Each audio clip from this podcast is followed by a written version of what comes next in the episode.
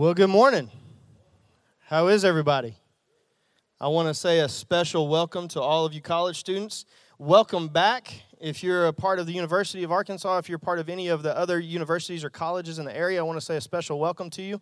And I want to give you a special invite. If you've never been a part of the venue, if you've never come to check us out, that's our college and young adult ministry here at Trinity Fellowship.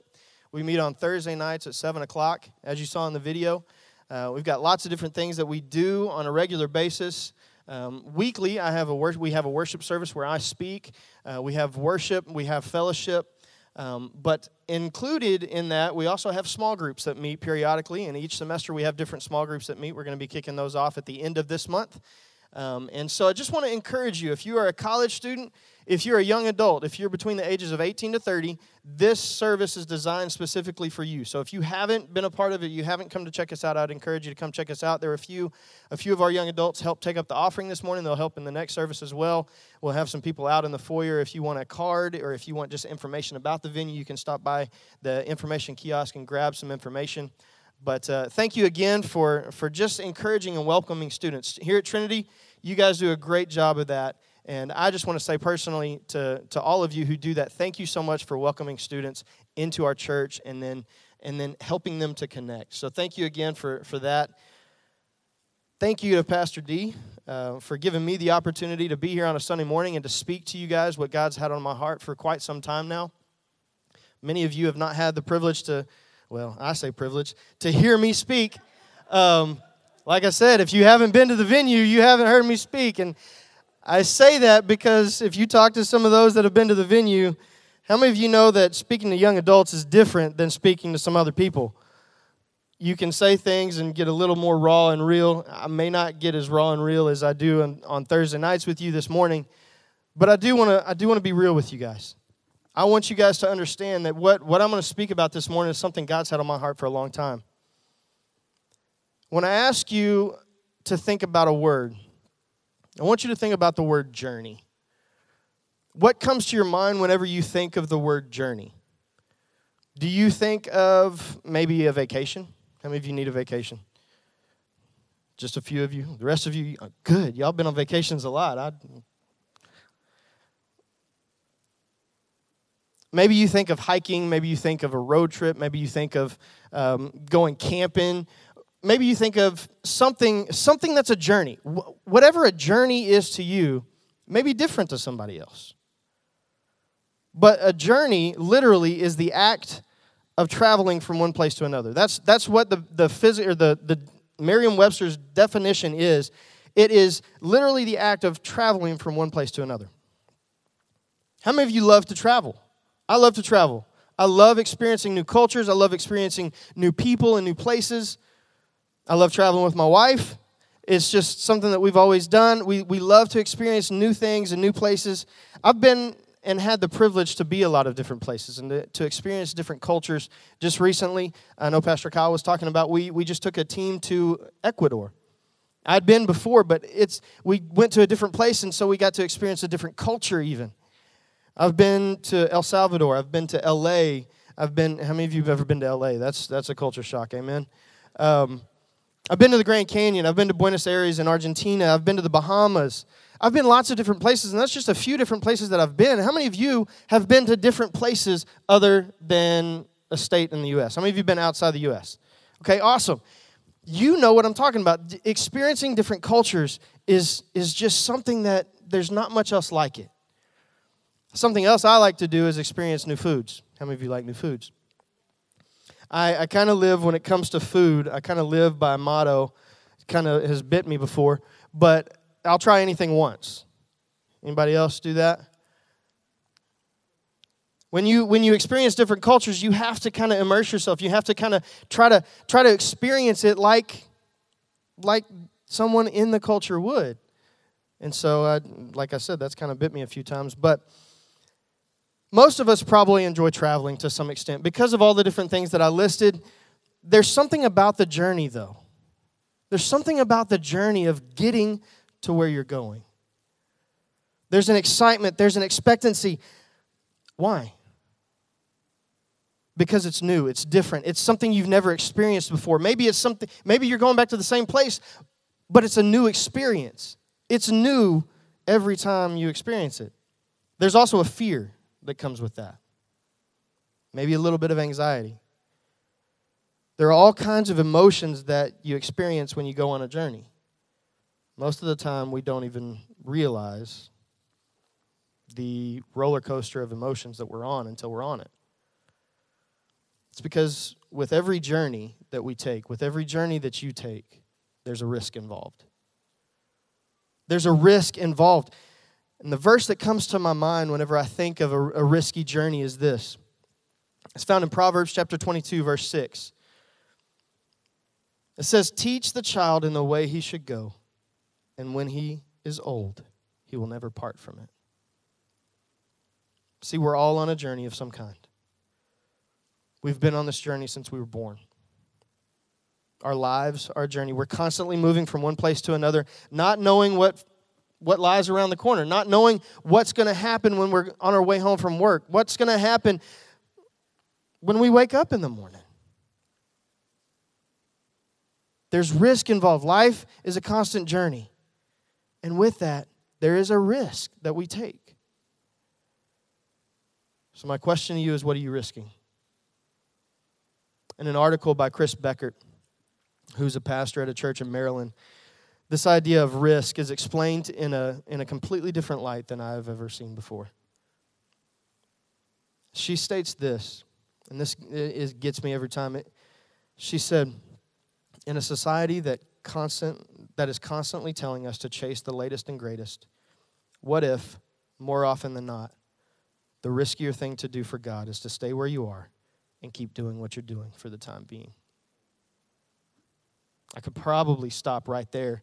And that may be all the encouragement that some of you in here needed today. You could probably tune me out the rest of the, the rest of the time and it'd be, it'd be fine because that's what you needed.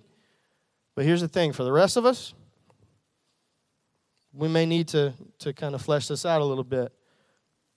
She goes on to say something to this degree.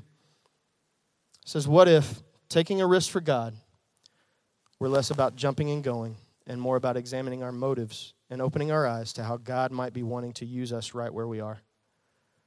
Embracing the uncomfortable. Maybe God is wanting to use you as a change agent in your workplace, in your community, as a steady in ministry, or as the light in your social, social circle. Now, it's possible, again, that God may be asking you to do something dramatic. He may be asking you to do something out of this world, but I think more often than not, it could actually be counter to what God wants for you. Reflecting on my 32 years, about to be 33, just a couple weeks I'll turn 33, and um, just so you know, I like cold brew and Skittles, so you can, whatever you want to do with that, that's great. Um, I can think of some risks that I've taken on my behalf and, and risks that I took for the sake of others. And what I'd encourage you to do is take a look back and, and examine some risks that maybe you have taken over the, the past few years or, or over your entire lifetime. And think about those as we continue this morning. And as you think about those, I'm going to share a little bit of my story share a little bit of my journey. Some of the risks that I've taken over the years. I'm, I'm from Central Arkansas. I grew up in the Jacksonville, North Little Rock area, if you're familiar with that area. I grew up going to church. I was heavily involved in church from a young age. My family changed churches. We actually switched churches when I was about 12 years old. And I started attending a, a very large church in Central Arkansas where I became heavily involved again in the youth group and as a student leader and, and just you know, really, really got connected. And I had the privilege to go on mission trips and, and, and go to, to, on different trips and things where I got to really build relationships with mentors and pastors, people who took risks on me. Some of those people took risks on me, a kid who sometimes was a whole lot more trouble than he was worth.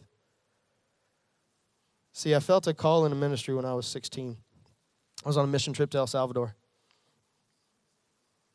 And whenever I came back, I, you know, I, I kind of fell away. I kind of started doing my own thing. Even though I was involved in church, I was involved in leadership. I even I even got an award for being at church every service for a year. Uh, people don't do that anymore, but it was it was amazing to me looking back that even though I was so heavily involved, I was so I was so committed. Outside of church, I wasn't that committed. I was living a life that wasn't pleasing to God. I was living a lie. And then when I was 19, some of you may have heard me tell this story. When I was 19 years old, I had an experience that changed my life. It was it was Halloween night, the fall of 2003. Some friends and I were were out late. Of course, it's Halloween night. Why wouldn't you be out late when you're 19 years old? Um, we got we got spooked by something, and I jumped in my truck, my little Ford Ranger XLT, and I I sped up as fast as I could to get out of that parking lot. And the police officer said I hit the tree going 68 miles per hour. No seatbelt, no airbag. And I walked away from it with a cut on my nose and a slight concussion. As I laid on the ground after I got out of the truck, I was, I was kind of dumbfounded. I saw some friends running, and one of my closest friends ran up to me and was like, Dude, are you okay? And I was like, I have no idea. But I looked up at that moment and just to myself, I said, God, okay. I shouldn't be alive. I'll do whatever you want. that following fall. The following fall, I took a risk and I followed what I believe God was calling me to. I came back to Him and I was enrolled at Evangel University in Springfield, Missouri, where I graduated three years later with a degree in intercultural studies and minors in biblical studies and psychology. A kid who somebody took risks on. And sometimes I failed, sometimes I faltered. I graduated. And I started out in ministry as a youth pastor because I didn't know what to do. I was credentialed with the Assemblies of God, but I didn't know where I was going to go, what I was going to do. I had a degree in missions, but I love I love teenagers. And so I said, "Okay, God, I'll I'll go." I began ministry in a little church in Greers Ferry, Arkansas, where another pastor took a risk on a, a newly graduated minister by giving me my first job in ministry. And I spent five and a half years there pouring my life into students. There have been a few in between years where I believe God has been teaching me and preparing me for where I am now here at Trinity. Where, due to the result of a lot more risks and a lot more trust, God's put me exactly where I think He has me and He wants me. See, I told you my journey because there are people along the way that took risks. They risked their reputations, their investments on me. And I risked everything at certain points. Not only did people love and take risks on me, I put myself out there. I resigned a comfortable, safe ministry position to move my family to another part of the state with no idea what God had in store for me. Sure, we had something planned. We didn't just move haphazardly. But I didn't know what God was going to do. I didn't know what doors He was going to open. I didn't know when He was going to reach out and hold me, but I knew He would. I've jumped for the sake of taking a risk for God. And I found that I was really just following my own desire to be somebody, and I fell flat on my face. I've stayed when I should have left, and I've left when I should have stayed. But God used my decisions, my risks, my going and staying, and I learned something very valuable in the process. That no matter the risks that are associated with His plan, it's worth it. His plan is worth it. Today, what I would ask you to do is if you have your Bibles, if you have your iPad, your, your iPhone, whatever you use, your tablet, if you turn with me to Matthew chapter 14. Matthew chapter 14, we're going to start in verse 22. It's a story that a lot of you are probably familiar with. It's one of my favorite stories in all of the Bible. Start at verse 22. It says, Immediately after this, Jesus insisted that his disciples get back into the boat and cross to the other side of the lake while he sent the people home. After sending them home, he went up to the, into the hills by himself to pray. Night fell while he was there alone. Meanwhile, the disciples were in trouble far away from land, for a strong wind had risen, and they were fighting heavy waves. About three o'clock in the morning, Jesus came toward them, walking on water. When the disciples saw him walking on the water, they were terrified. In fear, they cried out, It's a ghost! But Jesus spoke to them at once and said, Don't be afraid. Take courage. I am here. Then Peter called to him, Lord, if it's really you, if it's really you, tell me to come to you walking on the water.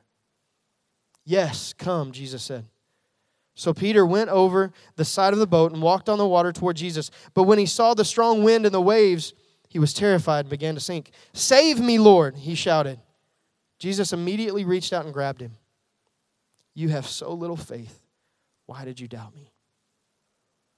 When they climbed back into the boat, the wind stopped.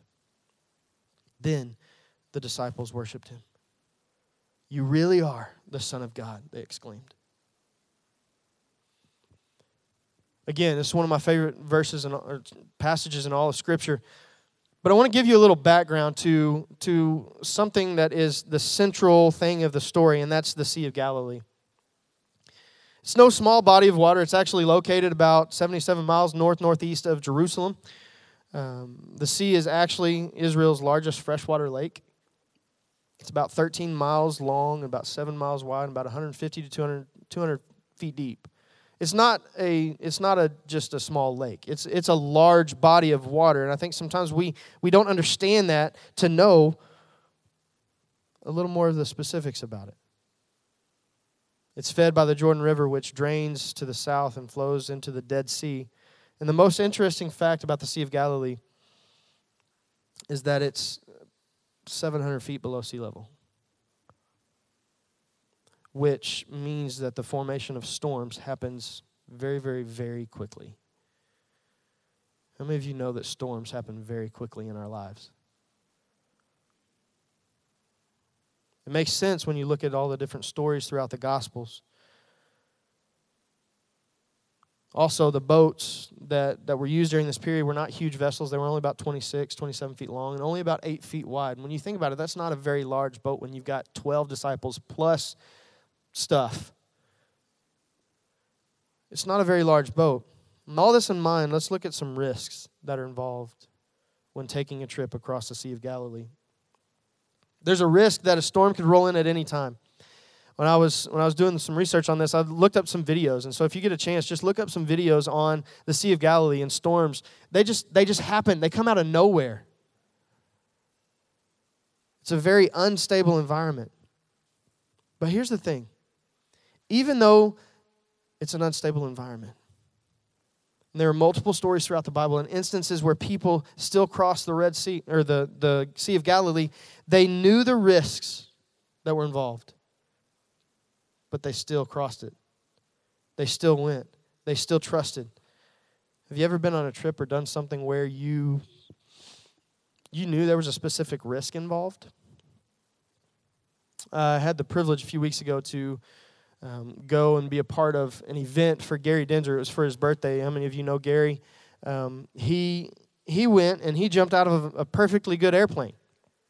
Um, I don't know why people do that, but uh, I got the privilege to go watch and, and, be a part of this. And I actually didn't get to watch him jump because it got too late, and I was like, I got to get home and get ready for Sunday. But um, it was it was really cool to watch the video of a guy who had worked so hard worked so hard to, he even lost weight so that he could be able to jump out of a plane. There were risks involved with jumping out of a plane, amen? Like not reaching the ground or reaching the ground too fast, or, I mean, there's all kinds of risks involved with jumping out of a plane. Have you ever done something where you knew there was a specific risk involved? This morning, we're going to look at the journey of Peter and the disciples and see what God is trying to teach us some things that we can learn about our journey and some risks. So, what can we learn from the story? Number one. Number one, you will have trouble. On your journey, you will have trouble. Verse 24, it says, the disciples were in trouble.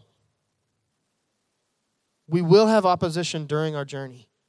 And something else to consider is this this happens just hours after the story of the five loaves and the two fish. We have to expect opposition after huge victories. Jesus told them to head on without him. Head on without him didn't mean they were actually by themselves, he was still with them in spirit.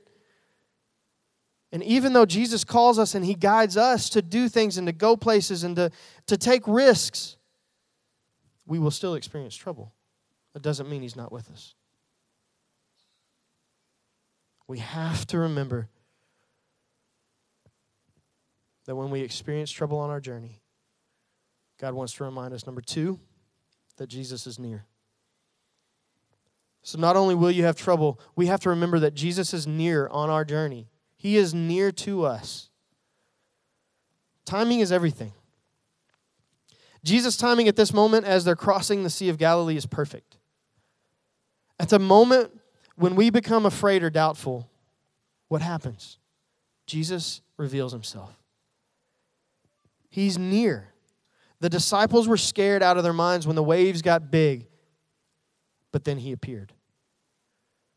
Deuteronomy chapter 31, verse 6 says, So be strong and courageous. Do not be afraid and do not panic before them. For the Lord your God will personally go ahead of you. He will neither fail you nor abandon you. See, there's a vulnerability that happens on our journey. And Jesus draws near to us in that vulnerability, in that time of need. And He does that in order to protect us. And if we're not careful, we can do something that um, I could take our eyes off of Him. If we're not careful, we could let fear creep in. Leads me to my next point as a follower of Christ on our journey, we have to decide to fear not. Number three. It says that the disciples were afraid when they saw Jesus walking towards them. They thought he was a ghost. I mean, what would you do if you were out on the lake and you're on a boat and it's storming and all of a sudden you hear somebody say, Fear not, it's that. What? I, I might there might be some issues. Um, it, it would be a little scary, right? If you're, it's dark, it's the middle of the night, it's storming, the, the boat's tossing back and forth, all of you are afraid. And what happens when somebody else is afraid? Fear is contagious, right? So everybody was afraid. And then here comes Jesus walking on the water. I, I, might, I might scream, holler like a little girl. I don't know, probably. But we, we would be scared too. But what did Jesus do here? He said, Take courage. Don't be afraid. See, on our journey as followers of Christ, there will be many different things that we fear. There, it, it's going to happen. You're going to be afraid of things. Because a big thing about fear is that fear is the unknown. Fear is the unknown, and yet Jesus wants us to trust Him in the midst of our fears.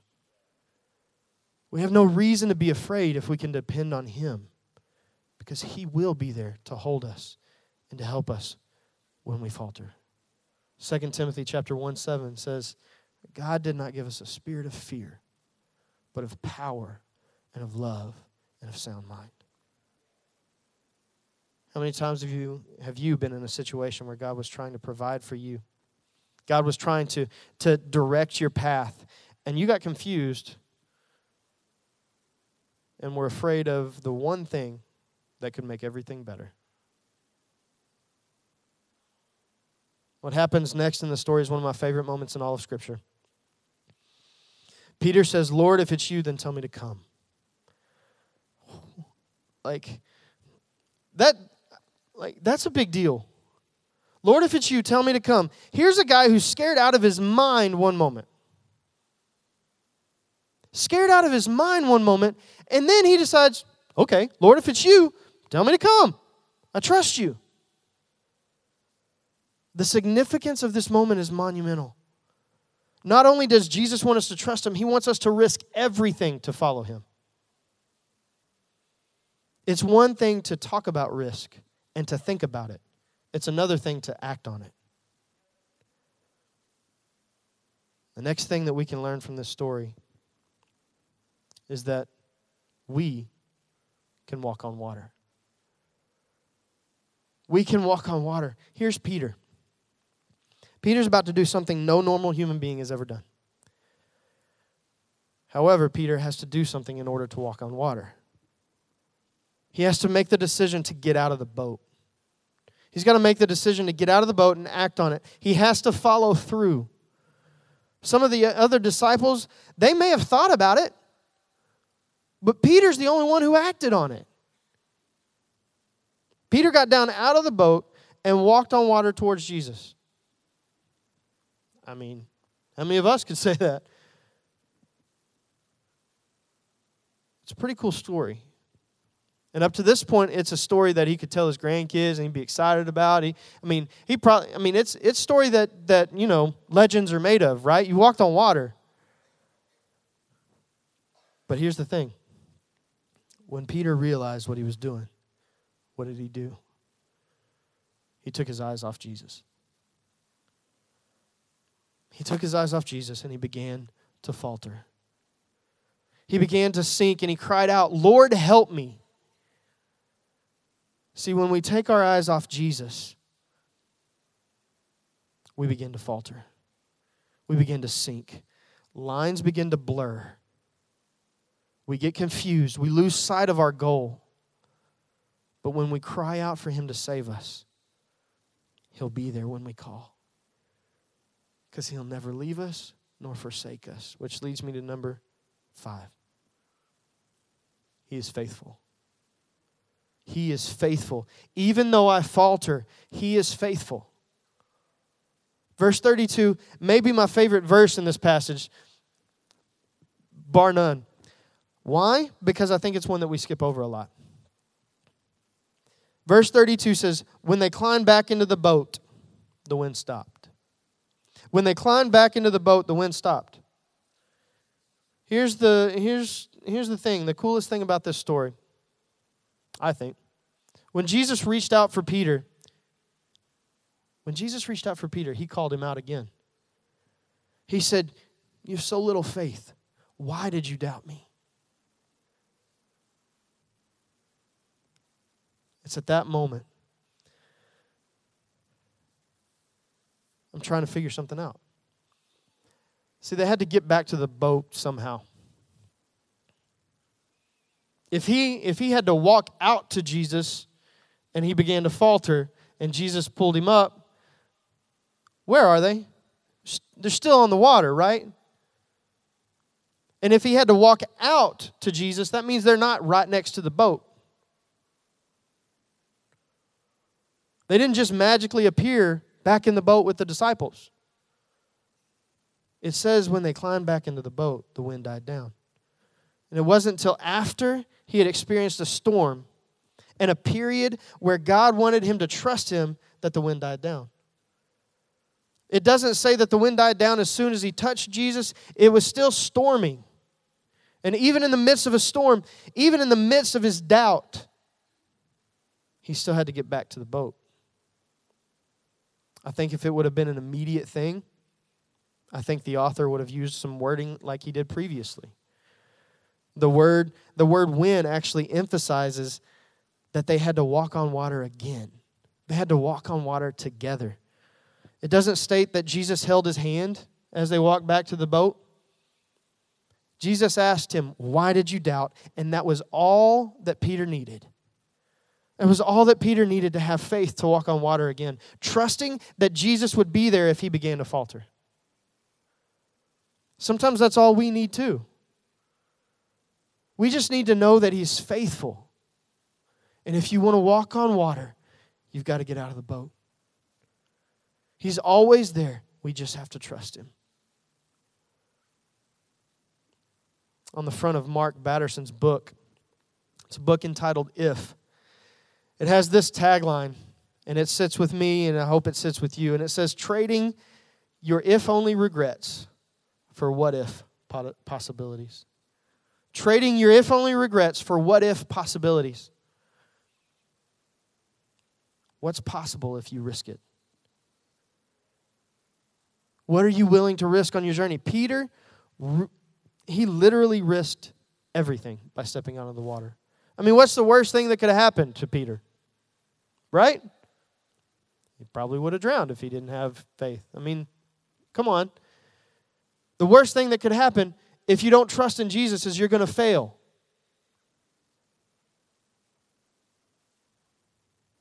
What will you risk? Some risks look different than others.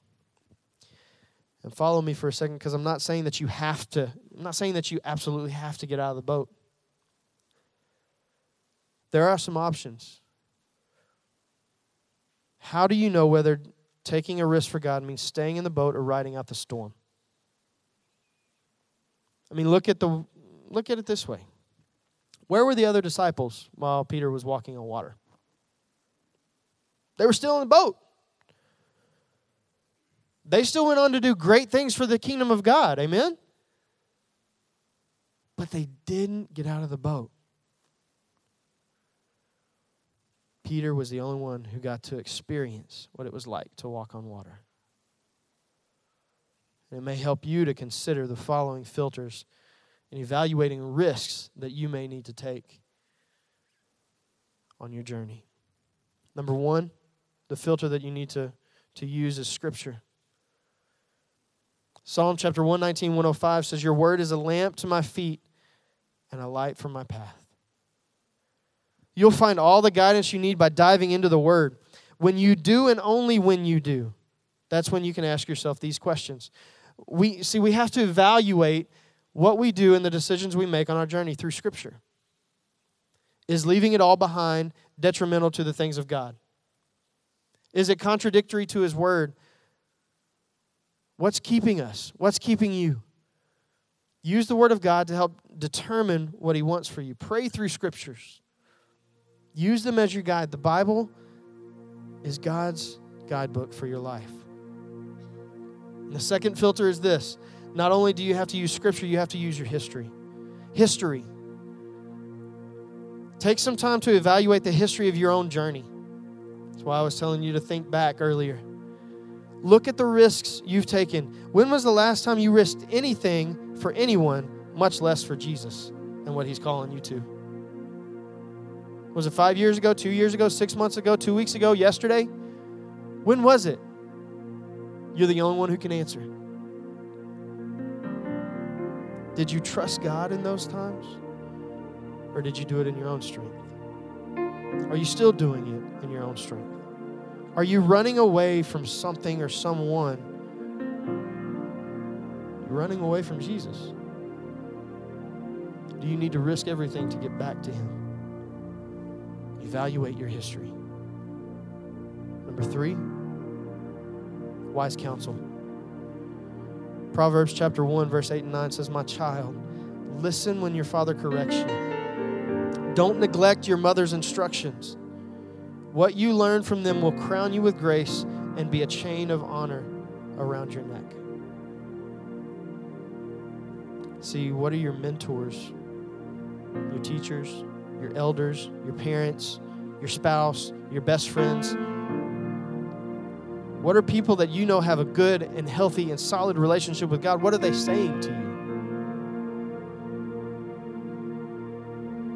you? Has God revealed to them the risk He wants you to take is either to go or to stay?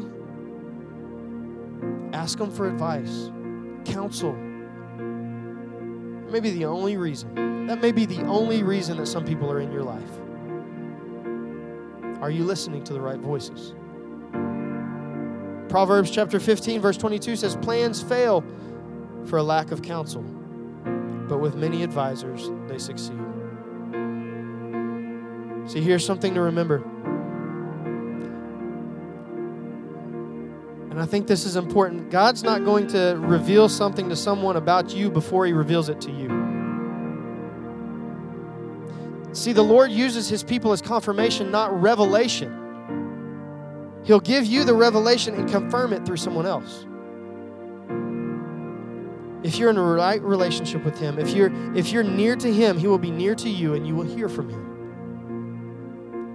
It may not be in an audible voice, it may be a still small voice. And maybe that still small voice you're not sure is God.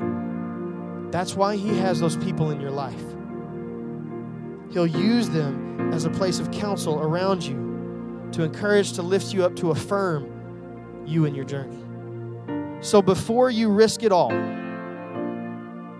seek the counsel of those around you. The final filter I have for you today is peace. Evaluate the risks compared to the peace that you can experience through. Philippians chapter 4 verse 7 says "In the peace of God which transcends all understanding will guard your hearts and minds in Christ Jesus. When it comes to risk on your journey, can you have peace? Or do you need to make a change in order to experience peace? Do you need to take a leap of faith in order to experience peace? Scripture, there are countless stories of men and women whose biggest risk is not stepping out to go and to follow God, but choosing to continue to follow Him right where they are. Have you ever thought the biggest risk could be continuing right where you are? Staying faithful day in and day out, even when it doesn't feel like much of an adventure, even when it hurts sometimes. It seems that many people are in the same boat where Jesus, he, he might be calling you to step out and to walk on water. That's what he might be doing. But he also might want you to stay in the boat and just ride out the storm. Because what happens at the end of the storm? What happened when they got back into that boat? The wind died down, and there was peace.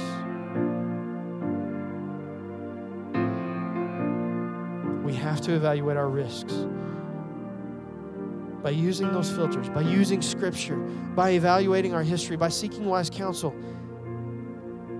And we have to determine if we're going to experience peace. Because if it's of God, it will, it will bring peace. If it's of God, you will have those that will counsel around you. If it's of God, your history will lead you to Him. In Scripture, is God breathed? Where are you on the journey? Remember, your journey is your journey. 2 Corinthians chapter 10 verse 12 says, "We do not dare to classify or compare ourselves with some who commend themselves.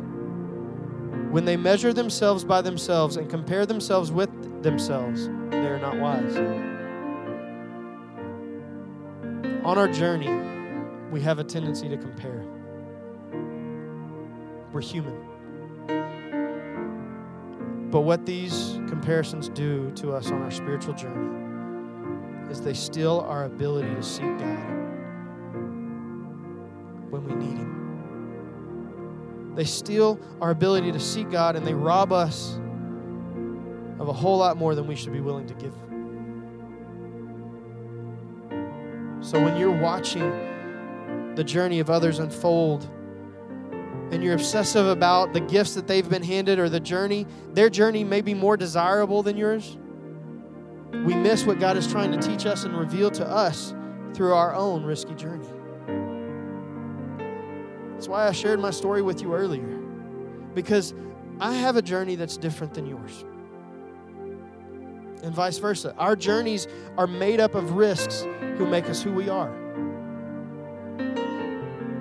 Risks that develop character and integrity, and they give us clarity as to what God is wanting Jesus to do in and through you.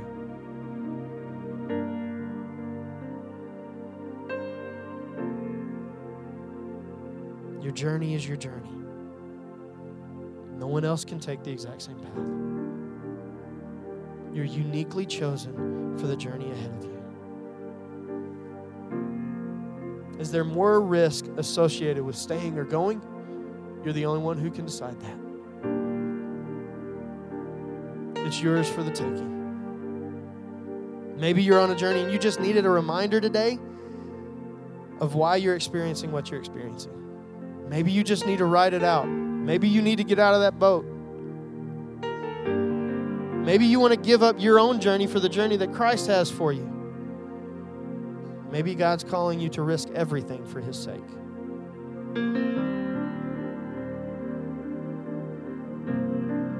Maybe you just need to be faithful in the trial. Whatever you do, don't let the moment that God is calling you to either get out of the boat or to stay, don't let it pass.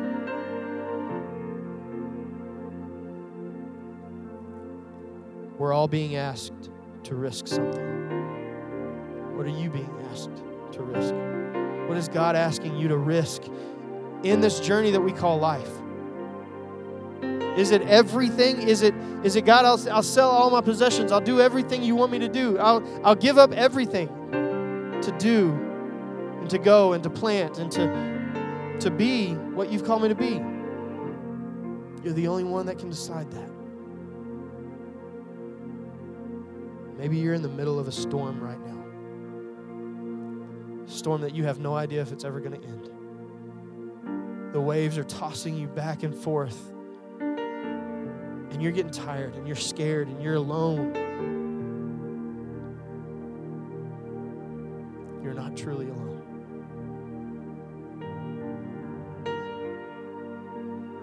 Maybe you just need to trust. That's a whole lot harder than, than it sounds. It is. I'm not saying it's easy. Because we will have trials. We will face storms. We will, it will bog us down. But God is faithful. He is faithful even in the midst of the storm. So this morning, I'm going to ask just a few questions. And then I want to pray. Because this morning I think is more about you you evaluating and you you looking at your own journey of what God is really trying to do in your life and through you and take you. If he wants you to walk on water, by golly, walk on water. If he wants you to stay in the boat and ride out the storm, ride it out. But do it knowing that he is going to catch you when you fall or while you're scared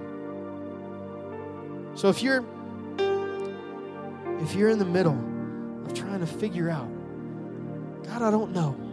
I don't know if I'm supposed to jump. I don't know if I'm supposed to to real to risk it all. i have got a family. I've got I've got a good job here. I've got I don't I don't have I don't have any idea specifics on it, but I know there are some people in this room that are dealing with some risks that are associated with what God's calling them to.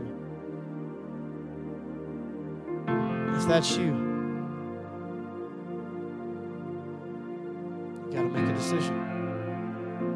You got to act on it. Belief without action is nothing.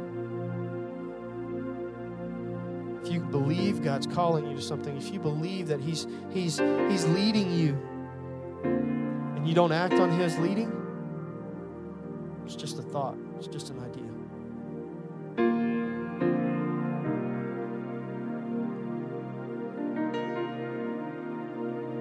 Maybe you're in the middle of a storm again. And you say, I, I just, God, I don't know what to do. He wants to be there for you. And I want to pray with you. So if you're in the middle of making one of the biggest decisions of your life, maybe by risking it all to do and to follow what God has for you, I want to pray with you. Maybe if you're in the middle of a storm, you have no idea what's ahead. You don't know if God's calling you to step out or stay in, or ride it out. I want to pray with you. Heavenly Father, I thank you. Lord, I thank you for those people that are here today that say, God, I, I, I know that you're working in my heart. I know that you're working in my life. I know that you're calling me to do something and to risk Lord, I pray, number one, that you would give them clarity in what you're calling them to. And I pray that as, as they make a decision on whether or not to jump and to, and to risk it all for you, Lord, I pray that you would, you would go before them, that you would surround them. That you would let them know that as, as they begin to, to step out, and they begin to get confused at some points, they begin to get tired or weary. Lord, that you would give them strength. Lord, that you would reach down and that you would hold them by their hand. And that you would say, I will not leave you. I will not forsake you. I am with you. Let's go.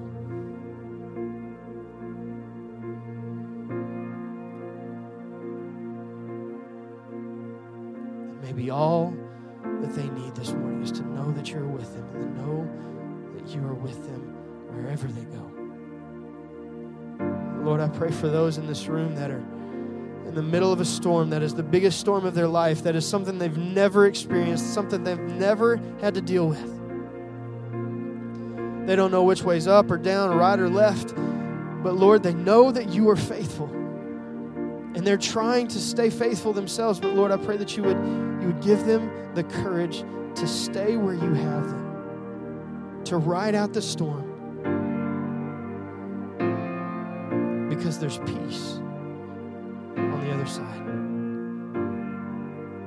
The result of the storm may not be exactly what they want, but Lord, we trust you.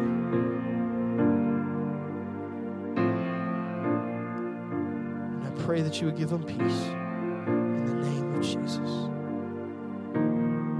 If you're going through a storm, or maybe you know somebody that's going through a storm, maybe you want to risk it all. I just ask that you find a place today that you make this a house of prayer as, as we sing this last song. And that as you leave this place today,